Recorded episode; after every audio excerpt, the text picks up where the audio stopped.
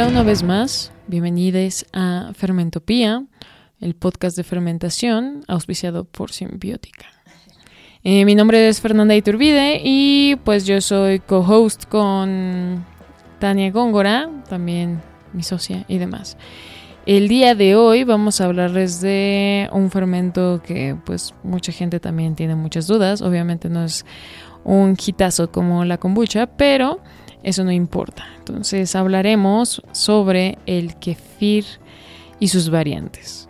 Entonces eh, Tania nos va a dar en efecto una introducción a este mundo del kefir, los gránulos, los búlgaros, las diferencias entre búlgaros y tíbicos, eh, muchas dudas que generalmente van surgiendo a medida de que uno ingresa al mundo de la fermentación y bueno, definitivamente los fermentos que captan atención son mundialmente, son unos cuantos. También eh, pues habría que ponerlo sobre la mesa. Y pues algo muy interesante en el caso de el kefir, pues es sobre todo la relevancia que ha tenido a nivel mundial gracias a la industria eh, pues láctea. Entonces también no es incidental que conozcamos el yogurt mundialmente y que lo consumamos y muchos de ellos entre eh, puedan bañarse en yogurt como Tania, que seguramente va a confesar aquí su amor eh, por ese fermento. Y pues bueno, sin más, eh, ya la conocen, pero dejaré que también pues introduzca y se presente. Bueno, muchas gracias Fer. Y bueno, sí, me presento nuevamente, yo soy Tania Góngora y ya saben que a mí me encanta todo el tema de fermentación, es algo que, he estado haciendo y pues investigando y viendo cómo va todo el mundo de la fermentación desde ya hace un poco más de ocho años, ¿no? y en efecto, como comentaba Fer, hoy vamos a hablar sobre el kéfir y y eh, lo decidimos también porque mucha gente ha preguntado, tienen muchas dudas al respecto, tanto en redes sociales, tanto de fermentopía como de simbiótica, nos, ahora sí que nos han llegado muchas preguntas. Y, al parecer, inclusive, mucha gente pensaría que el kefir es algo bien sencillo, pero la verdad es que es bien complejo también. a mí últimamente me hace pensar mucho en, en cómo bueno, o sea, esta idea también de que muchos fermentos son sencillos de hacer viene también como mm, de esta ola como hazlo tú mismo y que no está mal. Creo que en parte tiene como un rollo interesante en donde pues el que lo puedas hacer tú mismo y que puedas generar tu alimento tiene algo de empoderamiento del consumidor. Sin embargo, eh, pues entrar ya como a esquemas muy específicos del fermento mm, y sobre todo de la elaboración para otros, porque yo siempre digo, bueno, ok. Eh, una cosa es que tú te lo comas y otra cosa es que lo vayas a comercializar acorde también a pues toda una estructura mm, pues sociopolítica en donde tienes que tener como ciertas cosas para comercializarlo. Pero bueno, esa es otra historia. Eh, hoy más bien queremos centrarnos específicamente en la, pues cómo llamarlo, la constitución eh, químico, biológica, físico, eso, del fermento en sí y también de los microorganismos que lo constituyen, porque creo que eh, hay que seguir haciendo hincapié quienes nos dedicamos a la fermentación o a la comercialización de los fermentos, que no todos los fermentos son iguales y que no todos los fermentos son necesariamente probióticos y demás. Creo que tenemos que hacer ese esfuerzo en conjunto porque eh, pues puede salir como el tiro por la culata, ¿no? Entonces pues no hay que ponernos esas trampas y tampoco eh, pues ponerle trampas a los consumidores. Entonces aquí sí vamos a hablar de por qué las cepas de pues el kefir, sobre todo de leche, pues está más que comprobado que es un fermento probiótico. Es bien interesante eh, todo este tema y súper controversial también. Pueden también eh, revisar el capítulo de fermentos y probióticos porque sí hay un poco o mucho de eso, ¿no? Y es controversial. en el caso de, o sea, entrando un poco a lo que es el tema de lo que es el kefir, que es particular que hayan tipos de kéfir, ¿no? En este caso lo que es el kéfir de leche y el kéfir de agua, que la verdad es que muchos conocen más, o sea, todavía más, a lo que es el de leche eh, en relación al de agua. Y de hecho hay muchísima más investigación científica del de leche que el del agua. Esto porque hay que remontarnos que de los primeros fermentos que fueron estudiados, sí fue el yogur y en efecto fue todo lo relacionado a fermentos a base de leche. Por una cuestión, mm, porque pues ahora sí que era altamente consumido todo lo que es en general bebidas fermentadas a base de lácteos, no crean que todo se reduce a yogur y kefir. O sea, hay un, hay muchísimos, hay muchísimos variantes de fermentos a base de leche lo que sí es una realidad es que casi todos estos fermentos a base de leche, eh, su origen y registros que se tienen están en una zona muy similar en el mundo, que es todo lo que es el Cáucaso, lo que es Europa del Este.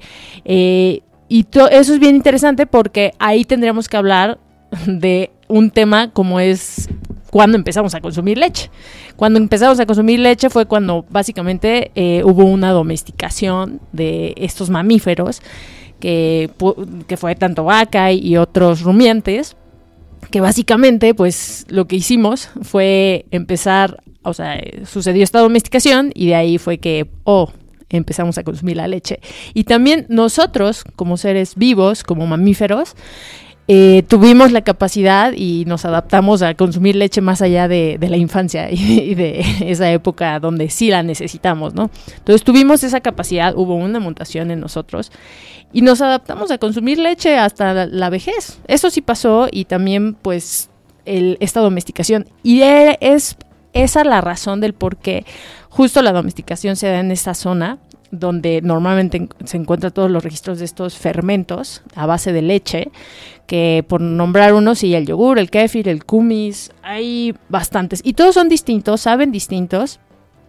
Y, enfocándonos específicamente al kefir de leche, algo bien particular es que sí todos los fermentos de leche tienen un sabor ácido y un sabor bastante agradable a mi punto de vista. y es por la fermentación, que vamos a adentrarnos un poquito a explicar todo eso. Pero el de leche particularmente es de los que generan más alcohol a diferencia de los otros, como el yogur o como el kumis o inclusive otros. ¿Ok? Entonces, y todo radica en, en, cómo se hace y también hay que entender que el kefir exclusivamente, cuando hablamos de kefir, sí estamos hablando de búlgaros. Pueden ser, hablando en español, tanto de agua como de leche, que son los que hemos estado mencionando. Y hay que entender que es los gránulos, básicamente, si alguien por ahí no sabe, no tiene idea ni siquiera del kefir, ni siquiera de lo que estamos hablando de los gránulos, básicamente es el cultivo con el que se elabora eh, este fermento a base de leche. Y el cultivo parece como una coliflor, chiquita, una coliflor blanca. Y en el caso de los de agua es muy similar, también parece una coliflor, pero muy transparente, translúcida. Y esto sí tiene que ver por el, porque pues no se está fermentando la leche. Mm, ahí la cuestión, bueno, del nombrar a ciertos fermentos eh, ¿Por qué se de, o sea, por qué algo que es bien peculiar, ¿no? Como ir al origen, entre comillas, ¿no? De ¿por qué se llama de esa manera? Podríamos decir que es por su composición, es decir, ¿por qué los dos se llaman kefir si uno, o sea, si los, los microorganismos, o sea, no solamente con lo que se alimenta, sino también como su constitución y es más físicamente que es como el mundo físico de los seres humanos que nos importa muchísimo? Porque pues no todos eh, tenemos como educación científica, o sea, a ciertos niveles como para entender el por qué son eh, blancos o por qué son translúcidos, sino más bien por qué ambos se llaman así y sobre todo pues sabemos que la cuestión de búlgaros o de tíbicos tiene una relación con lugares, ¿no? Bulgaria y bueno, y el Tíbet. Entonces, por eso es como esa diferenciación, que es más bien por lugar geográfico en donde se les ha relacionado en el origen, pero específicamente yo quisiera que mm, nos contaras por qué se les llama kefir a ambos si son dos, mm, por así decirlo, microorganismos o cultivos eh, diferentes. Pues mira, la verdad es que todo también se remonta, como dices, en una cuestión geográfica y también lingüística. Eh, que bueno, tú eres la que más podría abonar a ese tema. Pero, por ejemplo, eh, si nos vamos como a, de dónde viene esta palabra del kefir, muchos investigadores lo relacionan a que, por ejemplo, keif es significa bienestar en, en, eslavo. Y hace alusión a esto por la misma zona geográfica, porque aquí hay como una, un debate entre quién fue primero, los de leche o los de agua. Muchos investigadores han visto que, en efecto, el primero fue el de leche y que los... Es una exclusiva, una exclusiva. y que los de agua partieron a partir, eh, ahora sí que surgieron a partir de la adaptación de nuevos medios de fermentación que no sea leche, uh, provenientes de, de, los, de, los, búlgaros de, o del kéfir de, de, leche. O sea, fue básicamente se adaptaron a fermento de agua con frutas o simplemente jugos o melazas. ¿no? Eso es lo, la, ahora sí como que la teoría más aceptada porque eh, en, la teoría del origen de los búlgaros de leche se tiene que surgieron a partir de, inclusive, o sea, de la adaptación. O sea, haz de cuenta que se tiene la leche eh, en recipientes donde eh, básicamente es cuero de animal y que por las condiciones mismas del ambiente, tanto temperatura, la misma microbiota que estaba en ese cuero, se fue ahora sí que adaptando un grupo de microorganismos repetitivamente al grado de que se adaptaron y generaron los búlgaros, por así decirlo, su casita, que es esto de los gránulos que vemos. Y esto que cuentas y que generalmente es lo que googleamos y encontramos, o sea, o sea ese es el supuesto, ¿no? Eh, ya a medida de que se han hecho pues otras investigaciones y demás, ¿qué tan cierto y probable puede ser esto? Por ejemplo, o sea, si hay un poco de cierto, o sea, si hay algo de cierto, porque ya se han puesto a investigar el casi casi el, pero qué, qué, qué pasó ahí, ¿no? O sea, cómo es que se volvió un gránulo, ¿no? Casi casi quieren saber o han intentado investigar por qué tiene la forma de esos gránulos. Básicamente, lo que sí han investigado y ha lanzado mucho distintos métodos genéticos y físico-químicos, entre otras técnicas, para ver el origen de eso, es que lo que estamos viendo es el resultado de microorganismos fosilizados, por así decirlo. ¿Y a qué me refiero con eso? A que es necesario que para que se formen los gránulos haya una interacción de tres tipos o hasta cuatro tipos de, microorganismos. Bacterias, del tipo bacterias acidolácticas, levaduras, eh, bacterias también acéticas y en algunos casos hasta hongos. O sea, inclusive han encontrado presencia de virus, o sea, virus benéficos, no creen que, ah, o sea, que nos dañen, o sea, todo eso. Regresen al capítulo de mm, virus. Básicamente, pareciese que hay un cúmulo de todo lo microscópico ahí, conjuntado. Entonces, ¿qué es lo que pasa? Que cuando, y ahí es donde vienen las investigaciones, es que al momento de que haz de cuenta que se encuentran todos estos microorganismos, empiezan a haber mecanismos de convivencia o de simbiosis, de simbiosis mutualista, donde todos sacan provecho. Ahora sí como el ganar-ganar. Pero hay que entender que los microorganismos no duran el mismo tiempo que nosotros viviendo. De hecho, es como cuando uno va al espacio y que se va no sé dónde años luz y puede estar en el espacio una hora y aquí resultó ser como muchos años. O sea, básicamente lo que está queriendo decir Tania es que el tiempo, el tiempo es relativo para nosotros como humanos y bueno, por ende, los seres vivos y otras, ¿cómo decirlo? Dimensiones, realidades. Ajá, espacio, tiempo. Pues obviamente va a cambiar, o sea, digamos, la percepción del tiempo. Entonces, eh, generalmente cuando nos preguntan cuánto tiempo duran los microorganismos, eh, pues la verdad es que es muy relativo. O sea, porque en tiempo ser humano puede ser muy corta su vida. Pero si lo extrapolamos como al tiempo de vida de un microorganismo, bacteria y demás, pues a lo mejor puede ser eterno, ¿no? Pero bueno, es porque son seres microscópicos, entonces eso lo vuelve muy complejo. Y bueno, aunado a ello, o sea, justamente como Sí, ah, yo creo que una de, de, de, las creencias, pero también de las preguntas, es por qué cuando ya son, o sea, cuando ya los vemos, ah, ¿por qué es eso, no? regreso al punto de que los seres humanos necesitamos materializar cosas, porque si no nos es complicado y problemático creer en ellos. O sea, no, no quiere decir que no creamos en ellos, ¿no? O sea, yo puedo ahorita creer que hay microorganismos, pero es un estado de fe porque la verdad no los veo, ¿no? O sea, es un estado de fe a la ciencia. De alguna manera, de alguna manera. Yo sé que es un poco eh, problemático para ti, veo tu, veo tu cara así como de, oh por Dios. Digo, o sea, sé que hay fundamentos, no estoy tirándolos, pero me hago la correlación con lo que no se ve. Entonces, de alguna manera, todos aquellos que no tenemos acceso a interpretar eso o digamos que no hay un microscopio, pues de alguna manera así se fue develando, ¿no? O sea, creyendo que había algo más, aún sin verlo, ¿no? O sea, ya cuando se generan estas teorías es cuando ya lo vemos. ¿Estamos de acuerdo? Así es. Muy bien, Pasteur.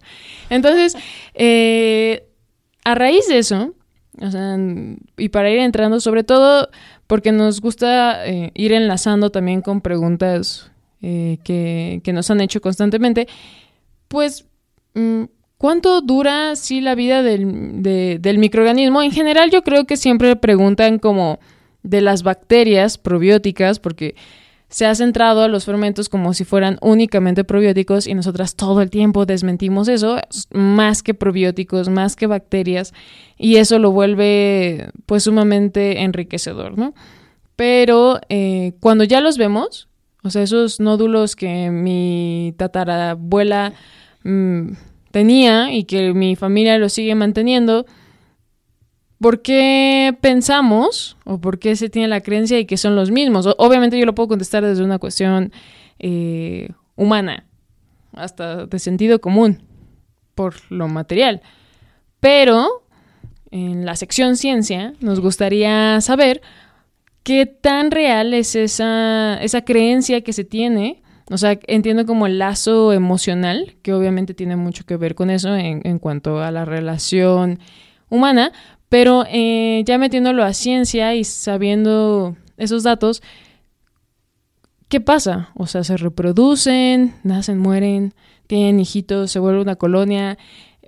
Ahí entra mucho esta cuestión de entender por qué se vuelven materiales, ¿no? O sea, porque los vemos y porque podemos justamente como irlos transmitiendo. Pues mira, justamente, o sea, lo que vemos sí es eso, tangible, ¿no? Y por eso comentaba que era como ver como la parte fósil, o sea, o lo que dejó hace mucho, mucho tiempo desde su origen, ¿no? O sea, sí lo que vemos es un material, en efecto, que lo generaron principalmente bacterias, o sea, sí hablé de, hay un chorro de micromundos ahí, básicamente, de hecho hay muchos micromundos ahí, pero lo que sí se ha visto es que las que hacen la casa, que lo que nosotros vemos es como una casa, o sea, como, sí, la cueva, la casa, el mundo, por así decirlo. Y lo que no vemos es justo a, pues a estos microorganismos ahí conviviendo, existiendo horas, básicamente. Ok, entonces eh, estos gránulos, o sea, lo que podemos tocar y, demás, o sea, esas fibras eh, de celulosa, como lo llamarías tú, eh, pues son la casita, la casita de los microorganismos que seguimos sin poder ver, no por el hecho de que podamos ver algo materializado a simple vista, quiere decir que los estamos viendo. Eh, entiendo bien. Claro. Ok, eh, muy bien ahí. Ahora, en la parte del tiempo de vida y de la reproducción de ellos mismos, entiendo como esta parte de lo fósil, pero yo creo que sería como bueno eh, sobre todo como extrapolarlo, porque pues en general piensas en un fósil, obviamente sé que es algo muerto, sé que es algo, un, un vestigio, sé que me da pistas, o sea, digamos, haciendo uso como de cuestiones bien arqueológicas, o sea, pero, o sea, tampoco estás diciendo que son dinosaurios o cosas así. Entonces, eso es bien importante, o sea, más allá de que me digas por qué fósiles, sino más bien cómo podemos entender la reproducción de estos seres al grado de que yo o mi familia pueda pensar que sigamos teniendo el mismo cultivo porque al final pareciese que se reproducen y se generan mucho, mucho, mucho más y pareciera ser siempre el mismo. ¿Se puede hablar como de genética o de cuestiones así cuando vemos estos eh, gránulos? ¿O cómo, cómo podemos plantearlo? Pues es que lo que es una realidad es que los microorganismos se de cuenta que no, no, no podríamos pensar que son igual que nosotros. O sea, no es de que, ay, se, no sé, se conocen, se enamoran, tienen hijos y crece la familia. No, no se manejan así los microorganismos. Normalmente, eh, haz de cuenta que se van multiplicando. O sea, de, haz de cuenta que de mí, o sea, yo de Tania, de repente sale un clon, ¿no? ¡Puc! Por fisión. así, ay, canay. De repente ya somos dos Tanias. Y y de repente tres, cuatro, y en horas podemos ser de dos a cuatro y de cuatro a ocho y así, pa, pa, pa, pa, pa, pa, pa. Así va, así es el tema de cómo se van multiplicando. O sea, por eso es que no es que nazcan bacterias bebés, o sea, mm. sino de hecho, o sea, sí se le puede llevar, es hija porque surge, ¿no? Pero todo el sentido de la vida de, de, las generaciones, porque también se habla de una cuestión de, de, generaciones. Y lo que va pasando ahí, de hecho, es que, pues, hablando de genética, es que van habiendo modificaciones también, ¿no? Y de ahí, bueno, se parte todo un mundo de información y de temas, pero entendiendo cómo es que yo tengo mis gránulos y siguen existiendo porque se los di a mi, a mi hermana y mi hermana se los dio a sus hijos y así generación, hablando de generación humana, o sea, cómo es que duran tanto, porque sí vemos los gránulos, sí pueden ir creciendo porque ahora sí que a través de horas y del tiempo van multiplicándose todo el tiempo, van surgiendo nuevas bacterias y, micromundos, van muriendo, o sea, surgen, crecen, están ahí, se mueren. Pero todo es tan rápido, o sea, en horas, que realmente no lo percibimos. Y lo único que estamos viendo es que están creciendo esos gránulos. Y crecen, y crecen. Pero para que crezcan es porque han pasado inclusive varias generaciones de, de microorganismos conviviendo ahí para que eso suceda. Y todo es porque es un micromundo. Ok, pero, por ejemplo, en esta parte en donde se ve que crecen, pero sabemos que mueren y de repente sale otro y otro y otro y otro. O sea, es realmente porque está, o sea, se está generando un medio con más vida o que, o sea, ¿por qué se hacen más? Yo más bien lo llamaría es que se está reciclando la vida. Se recicla la vida. Y para que se recicle necesita, necesitan eh, recursos, alimento constantemente. Es como nosotros, ¿no? o sea, para seguir necesitamos tener todo en orden, o sea, todo lo necesario cubierto. Igual ellos necesitan principalmente todos los nutrientes ahí para que continúe reciclándose esa vida. Y es bien interesante porque lo que tiene de, de, gran interés, al menos para muchos científicos, el tema del, de los gránulos, principalmente, o inclusive de la kombucha, es que a, pesar de que pasen años, en, años humanos, claro, y puedan estar analizando todo el tiempo para ver si hay otro tipo de microorganismos, sí pueden haber otros, pero siempre hay unos que siempre van a estar ahí. O sea que le pongas esto, le quites pongas, o aunque le cambies los medios, hay cierto tipo de microorganismos que sí o sí siempre van a estar, son los dominantes.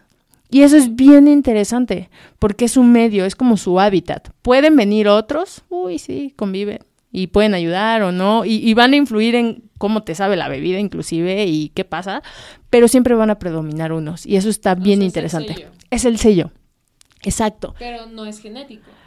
Como que no, no se piensa como gen. O sea, ¿te refieres de que se pasen el gen o...? ¿Cómo funcionaría eso? O sea, porque yo como ser humano, yo lo pienso como genética. O sea, como ciertos genes que prevalecen en la línea generacional y demás. De alguna manera, de alguna manera. ¿Qué, ¿Qué es esto que dices tú como que son las cepas predominantes? O sea, ¿cómo podemos entenderlo de forma sencilla? Pues son como los más fuertes, los que se supieron adaptar mejor, los que ahora sí son los dueños del lugar.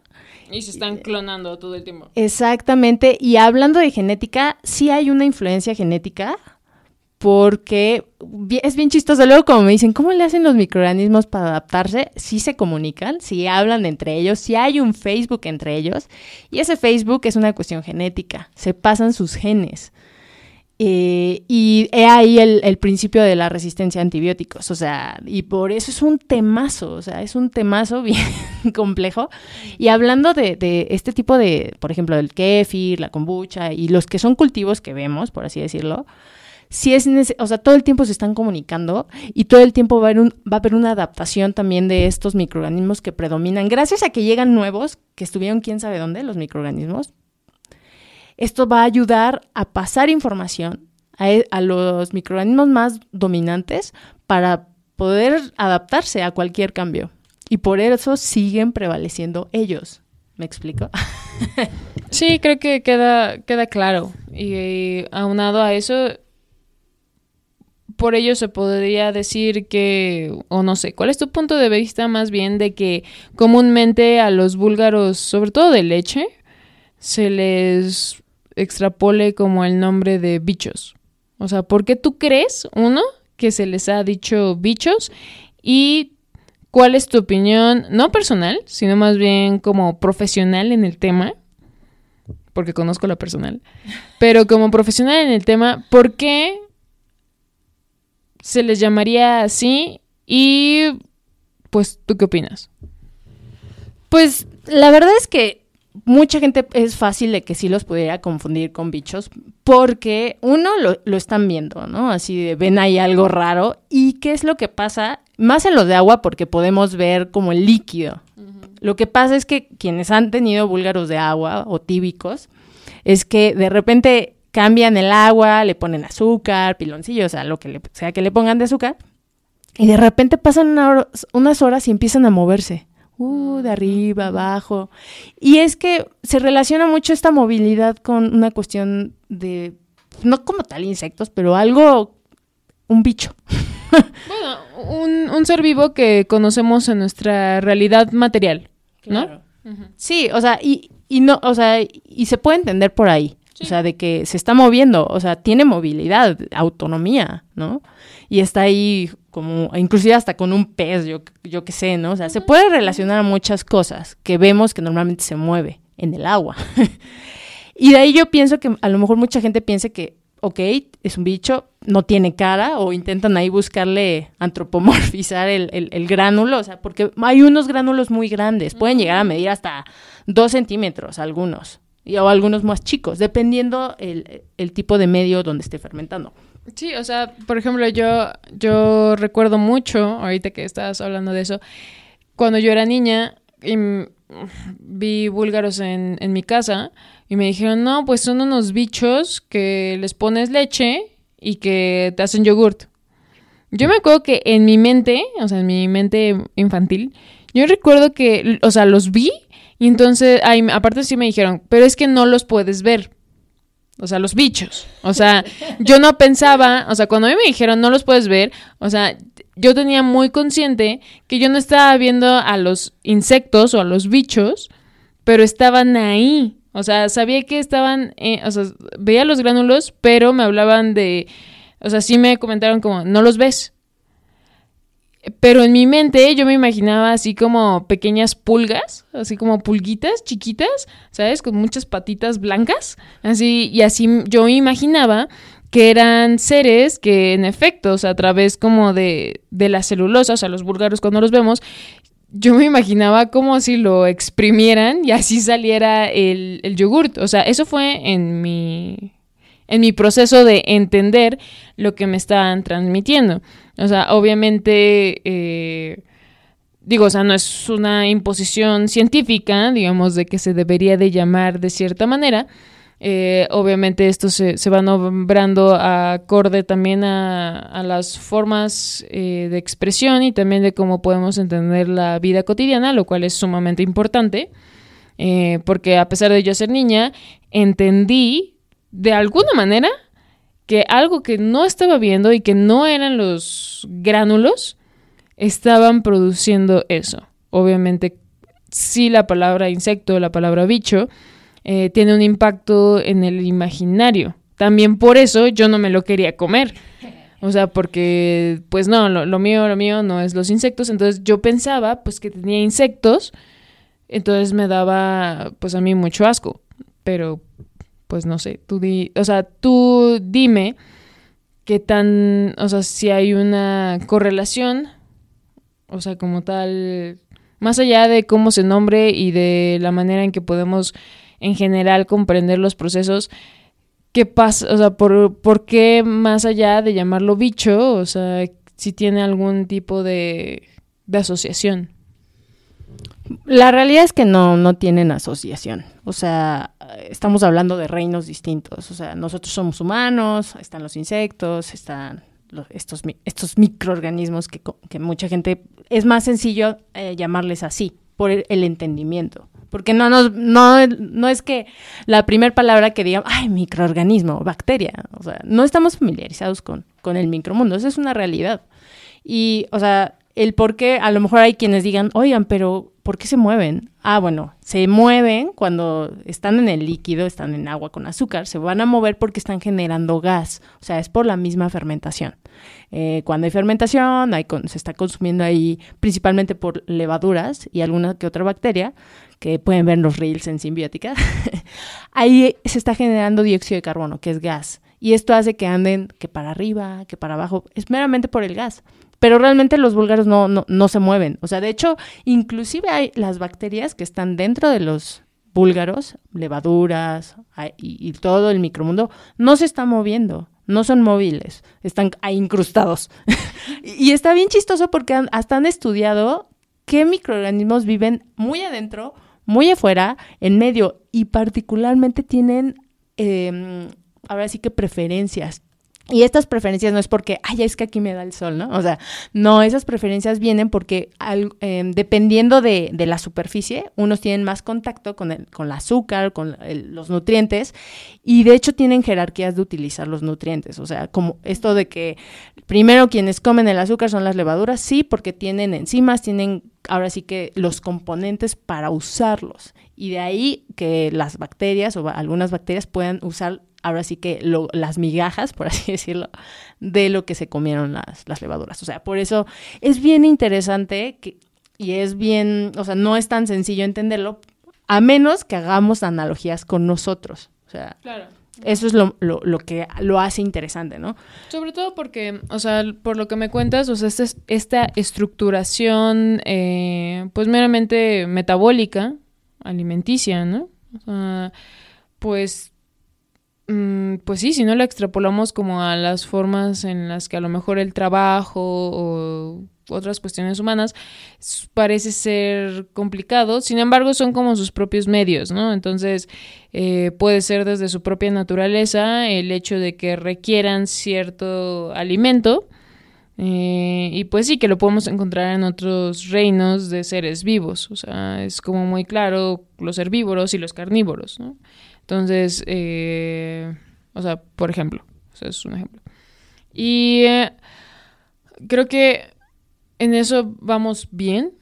Eh, sin embargo, a mí algo que pues también en, en, la experiencia y demás, y de algo que tú siempre mencionas, es como la consistencia.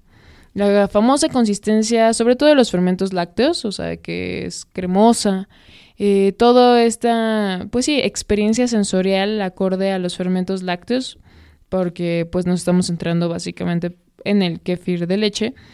Eh, ¿De dónde proviene? O sea, ¿por qué, ¿por qué me genera esta textura cremosa que a mucha gente pues le genera mucha satisfacción? Entonces, ¿cómo se llama? O sea, ¿y por qué existe? Pues mira, eh, sí, lo, esto se presenta más justo en el kefir de leche y en general en cuando se trabaja leche. Si nos centramos específicamente en la leche, es que hay que entender qué es la leche. La leche, bueno, sí, entendemos que es un líquido blanco, que viene de mamíferos, etcétera, pero ¿cómo, ¿de qué se compone la leche y por qué es blanca? La leche se compone principalmente, sí, agua, pero también grasa y proteína y minerales, o sea, es súper nutritiva, es uno de los alimentos más nutritivos que pueden existir. Y obviamente porque es el primer alimento que los mamíferos vamos a, a consumir. Debe ser súper nutritivo. Y además de, de, ser nutritivo, también eso lo hace altamente perecedera, altamente variable. O sea, es de los alimentos más variables y si no es que el más perecedero que existe.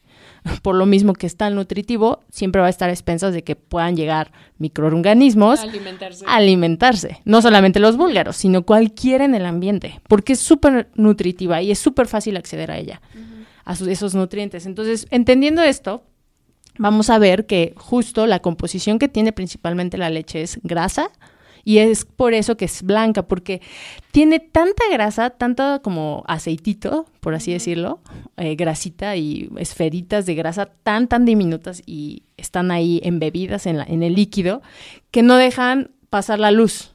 Y entonces okay. eso hace que lo veamos blanco, o sea, se hace, ahora sí que es turbio, por así decirlo. Estamos viendo un líquido de grasa. Exactamente, es la, la, difracción de la luz ahí. Por eso es blanco, porque hay tanta grasa y hay tantos nutrientes ahí. ¿no? Y, eh, pero pensando en eso, o sea, los búlgaros son blancos, entonces, ¿qué pasa ahí? Sí, este, justamente los búlgaros, como absorben, uh -huh. o sea, absorben tan bien todo. De hecho, hasta hay investigaciones para usarlos para filtro y eso. Justo absorben parte de esa grasa y de la composición de la leche. Y es por eso que son blancos los de leche. Bueno, el punto es, entendiendo la leche, sí, lo, los nutrientes, justo, de hecho, cuando hablamos de, y cuando se habla en, en la parte de industria y de normas, inclusive las normas, eh, tanto en México, el Códex Alimentarius, en, en el mundo, te piden, cuando vas a trabajar, por ejemplo, con yogur, tu leche tenga un alto porcentaje de proteína. Porque no todas las leches, o sea, las leches sí hablamos de vaca, puede ser de humano, puede ser de cabra, o sea, de distintos mamíferos, ¿ok? Y cada, cada leche va a tener composiciones diferentes. A veces unas tienen más grasa, a otras tienen menos proteína, viceversa, o sea, son cambiantes y los sabores también, ¿no? Entonces, en la norma te piden, si vas a hacer yogur, tienes que tener leche alta en proteína. ¿Por qué? Porque la proteína entra en juego con el agua de la leche, pero también con la grasa. Y al momento que hay una fermentación, o sea, que cambia, que se hace acidito, o sea, que hay un cambio estructural, químico también, físico, se genera un gel. Este gel va a implicar en que haya mayor consistencia. Entonces, sí o sí, estás hablando de las mismas características de la leche. Pero, por ejemplo, ¿qué pasa en el kéfir? O sea, sí va a implicar esto. De hecho, vas a tener un kéfir mucho más, o sea, hablando del kéfir de leche, con más consistencia si utilizas leche con mayor proteína. Que si quieren ser más específicos, y pues usa leche de vaca Holstein, que es bien, o sea, es la más común. Bueno, el punto es que, ¿qué pasa ahí en el kéfir? Justo las, hay bacterias que están generando un gel naturalmente en el kefir, que ya tiene nombre, le pusieron kefirán. Es el nombre científico de este gel es exopolisacárido, es un exopolisacárido que es como lo que excretan, como ese producto de desecho, por así decirlo, así eh. o sea, parte de su metabolismo de este tipo de bacterias, que son unos lactobacilos, que le llaman lactobacilos kefirin, y hay otro tipo, pero es por eso el nombre de kefirán, o sea, que es exclusiva del kefir. Y de hecho hasta han encontrado otro tipo de, usos ya industriales y demás para, para ese gelecito. Ese gelecito es promovido también por la interacción con otros de los microorganismos que están ahí en el kefir, con levaduras, también va a depender si hasta la temperatura, por ejemplo, con altas temperaturas, o sea, cuando estás haciendo tu kefir a 30 grados, generan un chorro de este gel. Y por eso esto también va a hacer que se separe más rápido la leche, además de que se, de que se acidifica. Y esto hace que como que básicamente se coagule, se, se, se, desnaturalicen proteínas, o sea, como que se deshagan. Y esto hace que ya no tengan como esta no estén unificados y por eso se separa la leche. No sé si me explico. Cuando le echas limón a la, a la leche se, se separa. Ajá, también se hace más ácido y por eso se separa el kefir. Pero también se genera ese gel mucho tanto cuando hay mucho tiempo, cuando eh, hace calor o inclusive este, por el tipo de leche. Entonces, básicamente esto del gel sí puede verse influenciado por las características de la leche, pero también en el kefir siempre el de leche exclusivamente, porque en el de agua no, no, no está la presencia de estas bacterias. O sea, hay otras, pero no generan ese, ese gelecito, ese kefirán que le llaman. Lo espeso. ¿Y qué va a implicar en lo espeso? Principalmente viscoso. En el kefir es más viscoso. Si ven, o sea, de hecho luego hasta parece pulque, ¿no? Inclusive han hecho pruebas de usar los búlgaros de leche, leche, leche, sin, para fermentar jugos, o sea, jugo de naranja y otras cosas que no sean leche, y han visto que no se genera es tan, o sea, no se genera tanto eso viscoso. Pero lo que sí se ha visto es que cuando meten ciertas frutas muy pectinosas, o sea, jugos de frutas pectinosas, sí se puede alcanzar a generar un poco, que parece pulque. Bueno, el punto es que en el kefir sí o sí vamos a encontrar eh, esa parte viscosa, esa parte espesa, porque la misma composición de los gránulos tiene microorganismos que lo generan, pero además, si hacemos yogur u otros, es la razón, la composición de proteína que se vuelva espeso. O sea, por ahí va parte de, explicar por qué es espeso los fermentos de, a base de leche. Ok, y um, por ejemplo, o sea, un cuestionamiento también es de, bueno, la fermentación ya como tal, los ingredientes. O sea, aquí tú nos hablas específicamente de la leche para producir kefir. Eh, yo te preguntaría, con estos mismos gránulos, es decir, los búlgaros, ¿se puede producir otros fermentos de leche?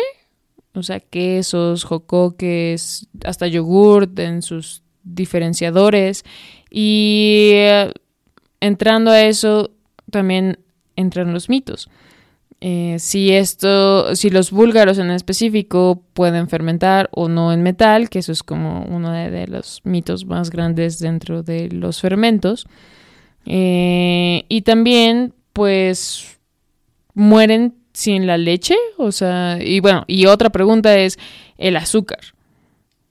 O sea, ¿se requiere azúcar o solamente la lactosa o qué, qué, qué se requiere ahí?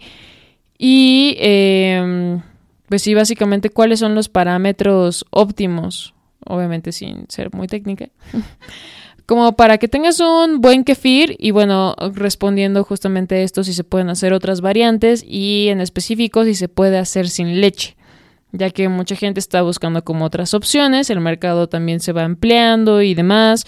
Eh, nosotras en sí hacemos un kefir eh, pues sin leche. Entonces, ¿qué pasa ahí? ¿Se puede o no? ¿Y por qué? O sea, contesta. Va.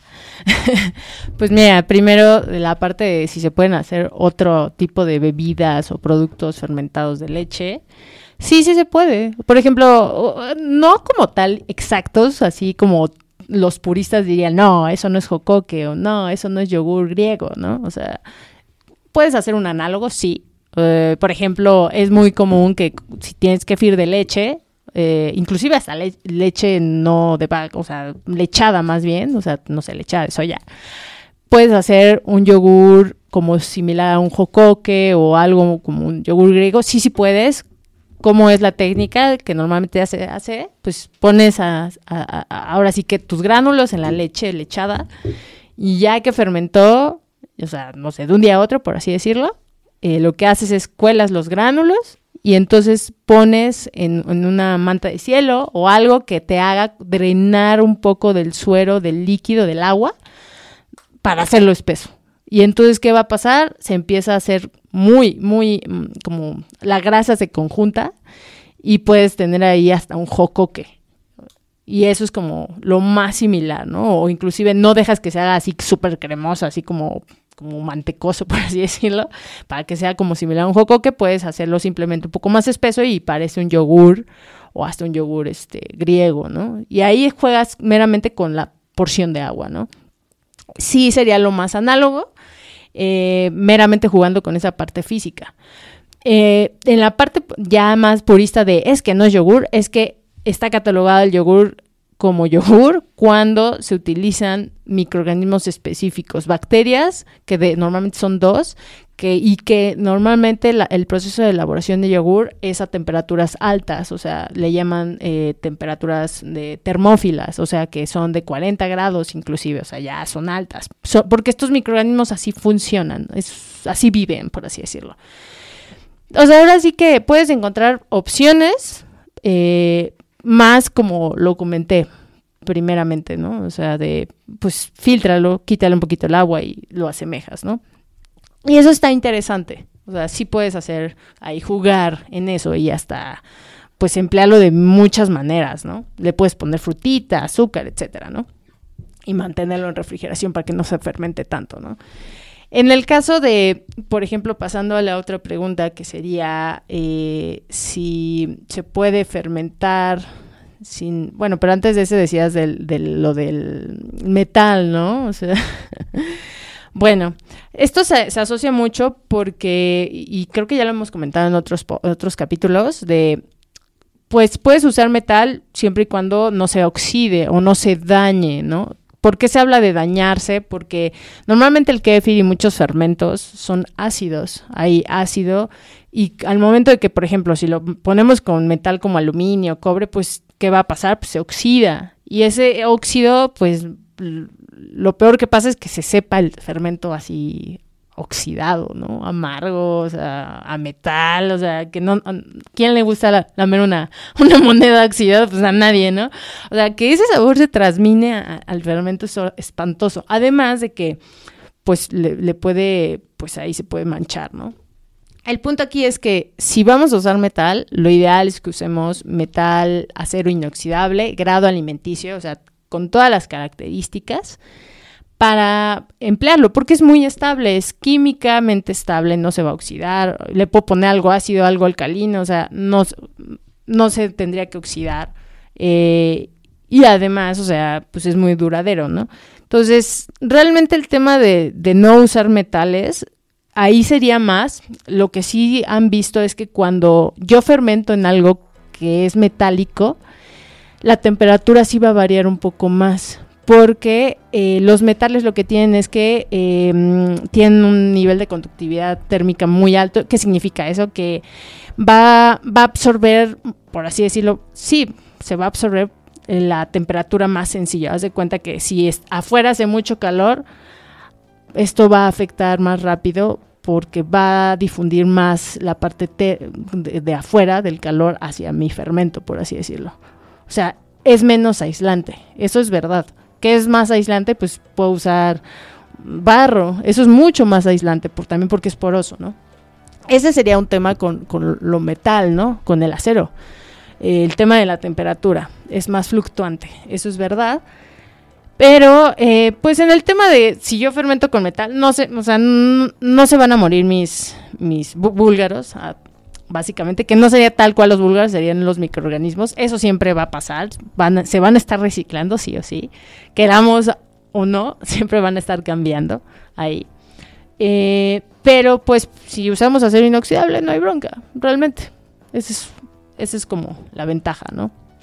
Y pregunta, otra de las preguntas era de si se puede fermentar en algo que no sea leche. Sí, sí se puede fermentar. O sea, totalmente sí. Aquí lo que va a pasar es que va a cambiar un poco los microorganismos dominantes. O sea, no significa, ay, todo se murió y ya no va. No, de hecho, los gránulos ahí van a estar. ¿Qué puede llegar a pasar? Es que sí se hagan más pequeños los gránulos. Eso sí puede llegar a pasar. Pero ahora sí que de todos los, el micromundo que existe ahí, que es un chorro, son muy pocos los que sí necesitan estrictamente, hablando de los de leche, leche.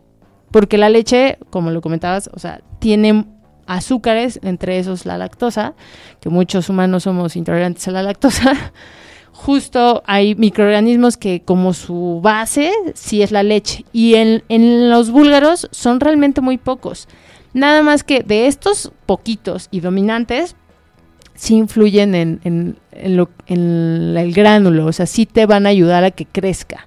O sea, los gránulos de leche ¿Van a crecer más estando en leche? Sí, es verdad. Pero se van a morir si los pongo en, en, en, no sé, leche de soya. No se mueren, se hacen más pequeños y te van a seguir fermentando también. ¿Y qué pasa ahí? Hay una adaptación. ¿Tiene que ser paulatina? Sí, de preferencia. Debe ser paulatina. No van a haber presencia de los que, o de microorganismos que hay cuando hay leche. Es verdad, van a cambiar. O sea, pero sí te va a fermentar. ¿Te va a fermentar? ¿Va a tener características iguales? No, no va a ser igual de espeso porque muchos también de las bacterias, principalmente bacterias que generan el, el kefirán o este gelecito y la estructura, sí, muchas de ellas estrictamente necesitan leche. Entonces, eh, aquí inclusive hay quienes están fermentando jugos, como haciendo tepache con, con búlgaros de leche, y ahí están. Entonces, no hay que tenerle miedo, o sea, se puede experimentar. Y más bien es en el, no tenerle miedo, pues hacer las pruebas y básicamente probar, ¿no? Y bueno, para cerrar, ¿qué es lo que han descubierto o que se tiene la certeza de estos microorganismos y en sí del fermento que ya se produce en cuanto a los beneficios a la salud? Pues la realidad es que mm, está muy estudiado el tema de los búlgaros. ¿Y a qué me refiero que está muy estudiado? De leche principalmente, porque si han hecho pruebas, tanto en células, le llaman líneas celulares, que es in vitro, o sea, y hasta han visto que tiene efectos anticancerígenos, o sea, en células con cancerosas, por así decirlo, y han visto que sí hay inhibición. También han hecho pruebas en animales, en ratones, o sea, en muchos modelos animales. Y además han hecho pruebas en humanos, pruebas clínicas muy serias, aleatorias, doble ciego, todo, como las vacunas y medicamentos. Este, ese tipo de pruebas también las han hecho con, con los búlgaros. Y se ha demostrado que tienen características bastante buenas. O sea, tanto se han demostrado que pueden ayudar así a mejorar lo que es la salud intestinal, sí, o sea, está comprobado, ya lo han definido. También han encontrado que muchos eh, búlgaros de distintos lugares sí tienen cepas, o sea, principalmente bacterias con gran potencial probiótico, o sea, que sí pudieran llegar a decirse o considerarse probióticas, porque decir que una bebida es probiótica tienes que demostrarlo. O sea, sí o sí lo tienes que demostrar en un aspecto meramente científico. Entonces, han encontrado que sí hay muchas de esas bacterias y ahí tienen muchas características probióticas porque nos van ayudar a no enfermarnos, porque no dejan que patógenas o no sé, microorganismos que sí nos pueden afectar se adhieran a ti o, entren fácilmente a tu organismo, al intestino, se adhieran y que nos afecten. O sea, también han encontrado que sí tienen efectos en tu sistema inmune, que lo pueden ayudar a modular por todo lo que llegan a generar. Entonces, hay una serie de, ahora sí que de características que hacen al kefir eh, una bebida, en el caso de leche y también la de agua, que tiene características muy buenas. O sea, y hay hasta investigaciones que han visto que sí puede inclusive ayudar a reducir eh, por ejemplo, el colesterol, que normalmente le dicen que es el malo, que es el de baja densidad, o inclusive han visto que puede hasta ayudar a inducir a, cuestiones de salud mental. ¿Y por qué digo de salud mental? Porque todo lo que son neurotransmisores y la química de, nuestro cerebro, mucho de eso se genera en el intestino, o sea, todo eso. Entonces han visto que pueden llegar a, a inducir, a ser precursores para generar más serotonina, dopamina, etcétera, ¿no? Realmente, si yo me pusiera a listar todas las investigaciones que, que se han hecho con todo el fundamento, pues son muchísimas, porque son años de estudio, más de 100 años, no solo en kefir, sino en general en yogur, en todo esto. O sea, el kefir tendrá más de 50 años de que se estudia, el de leche específicamente. Entonces, de hecho, si quisieran como ahondar más en el tema de las características de los beneficios, pueden mandarnos mensaje a Fermentopía o a Simbiótica y les compartimos algunos de los artículos que hemos encontrado.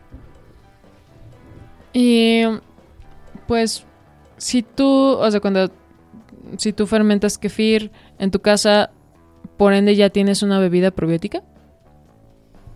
Mm, no como tal, o sea, es difícil saberlo porque siempre que tenemos, cuando decimos que algo es probiótico, lo tienes que demostrar. Es como el tema de los medicamentos, o sea, tú cuando compras un medicamento lo compras porque sabes que hay una serie de, investigaciones detrás. entonces, cuando hablamos de algo probiótico, sí o sí, también estamos hablando de conceptos farmacológicos, conceptos clínicos. Entonces, cuando alguien dice es probiótico, o sea, ¿cómo él, esa persona puede asegurarse que realmente es probiótico? Porque hay estudios que lo respaldan. Ok, pero eso no exime que el consumir tu kefir casero o de un negocio pequeño te va a beneficiar. Ahí yo más bien lo, no me, me enfocaría en los probióticos, me enfocaría en que hay toda una composición, o sea, además de que si estás hablando, no sé, de la leche, pues hay nutrientes, ¿no? Pero los mismos microorganismos durante la fermentación no tienen que ser probióticos, sí generan componentes que nos benefician. O sea, y que muchas investigaciones no se han centrado en ver, ay, es probiótico. No, se han centrado en ver que durante la fermentación, por ejemplo, esto del gelecito, del kefirán, sí han demostrado que tiene un efecto prebiótico, por así decirlo. O sea, que es, va a ayudar a que tu microbiota se vaya más para el lado bueno, por así decirlo, y que se mantenga más estable y, e inclusive te ayuda a hasta sentirte más saciado. O sea, hay muchas características que no forzosamente van enlazado a lo probiótico. O, por ejemplo, durante la fermentación se generan muchas, muchos nutrientes como vitaminas. Por ejemplo, algo que sí se ha estudiado mucho es que eh, se genera, haz de cuenta que estas bacterias en, la fermentación de kefir de leche eh, lanzan un, chorro de enzimas que degradan la lactosa la beta-lactosidasa. Y esto ayuda, lo que sí han asociado y ya lo han comprobado, es que gente con intolerancia a la lactosa reduce la intolerancia a partir del aumento en el consumo de kefir, porque el kefir trae una gran cantidad de esa enzima y va a ayudar también a que la microbiota eh, pues sí cambie un poco. O sea, eso ya se ha ido demostrando y esa es una de las cosas que han demostrado más en el kefir de leche y en muchos otros fermentos de leche, donde ayuda esa intolerancia. Y por último, ¿cuál sería la dosis que tú recomendarías para obtener estos efectos? Porque pues mucha gente, más allá del consumo por gusto, lo consume por beneficio. La verdad, o sea, mm, yo, particularmente yo personalmente, yo consumo diariamente casi un litro de distintas bebidas fermentadas, no alcohólicas. incluye kefir, principalmente de agua y, kombucha. Ese es el consumo que más hago, principalmente. O kefir de lechadas, ¿no? Pero en investigaciones, o sea, si yo sugiero algo, sería sugerido a partir de investigaciones, es que con un consumo de 100 mililitros han visto, y es con lo que han hecho investigaciones, o sea, estudios, han visto que los cambios pueden empezar a, darse, dependiendo de cada persona, cada persona es distinta, ¿no? Y asimila las cosas diferentes, no solamente emocionalmente, sino también físicamente. Entonces esto va a depender de cada persona. Entonces un consumo mínimo de 100 mililitros al día es suficiente. O sea, mucha gente lo asocia a un caballito, ¿no? O sea, un vasito chiquito. Pero pues realmente ahí no, no tendría que haber tampoco restricciones. Y obviamente ahí va a depender mucho de cada persona y también pues hasta de consultar a su médico si así lo quieren. Muy bien, pues asimismo eh, les invitamos a que si tienen más preguntas respecto a este fermento u otros temas que hemos tocado en Fermentopía, pues nos escriban y con gusto vamos a darles respuesta eh, y demás. Y pues yo creo que sería todo por hoy.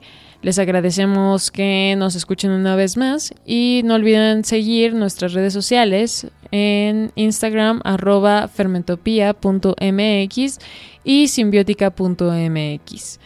En Facebook también estamos como Simbiótica y pueden también seguir nuestro canal de YouTube que lo encuentran como Simbiótica.